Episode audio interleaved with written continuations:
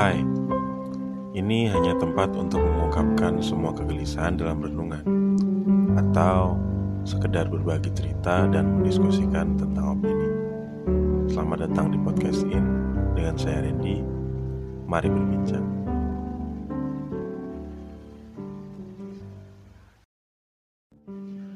Masih relate sama podcast episode 10 soal toxic relationship Menurut kesimpulan saya, ada dua dari beberapa faktor yang harus digarisbawahi yang bikin hubungan jadi toksik.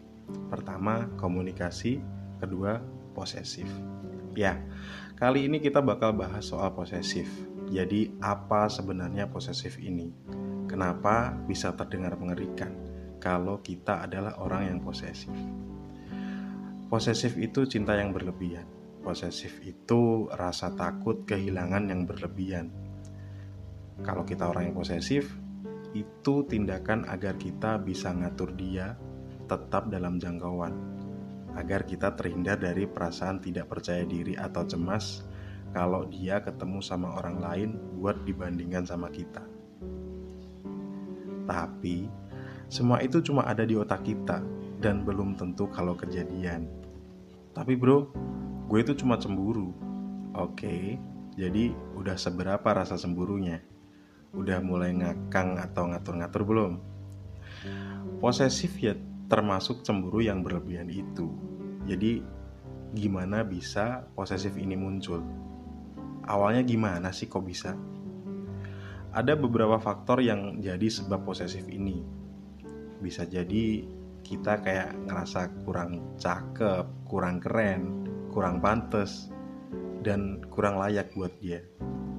Terus kita terlalu cinta sama dia, jadi nggak pengen kejadian buruk nimpa dia. Akhirnya yang awalnya harusnya protektif alias melindungi berubah jadi posesif alias mengekang. Atau mungkin perasaan sakit hati gara-gara dulu pernah dikhianati bikin kita lebih hati-hati sama hubungan yang sekarang. Nah, kehati-hatian yang berlebih ini justru kadang berubah jadi sikap posesif yang dijadiin tameng biar kita nggak disakiti lagi. Dan alasan-alasan tadi bikin kita bersikap posesif. Sebenarnya tujuan kita menjaga hubungan kita, tapi malah jadi kebalikannya. Masalahnya adalah semua ekspresi kita yang berlebihan tadi akhirnya malah bikin rusak hubungan yang kita jaga. Bikin hubungan kita jadi kacau bikin kita dan dia sama-sama nggak nyaman. Dan banyak pertengkaran-pertengkaran yang nguras tenaga. Ya cuma bikin capek. Hubungan yang seharusnya jadi salah satu super sistem kita berujung jadi penghambat kita buat maju. Dan sayangnya sumber masalahnya ada di diri kita sendiri. Terus Solusinya kayak gimana? Pertama, ya cari tahu perasaan posesif ini berangkat dari mana. Gara-gara kurang cakep kah? Gara-gara rasa kecewa kah? Guys, sekarang klinik perawatan sudah banyak bertebaran di, di mana-mana. Masih zamannya kurang cakep jadi faktor posesif. Atau gara-gara rasa kecewa sama hubungan kita yang sebelumnya yang bikin kita patah hati Berdamailah dengan diri sendiri dulu. Hidup harus tetap berjalan, dan move on itu berjalan terus, bukan melupakan.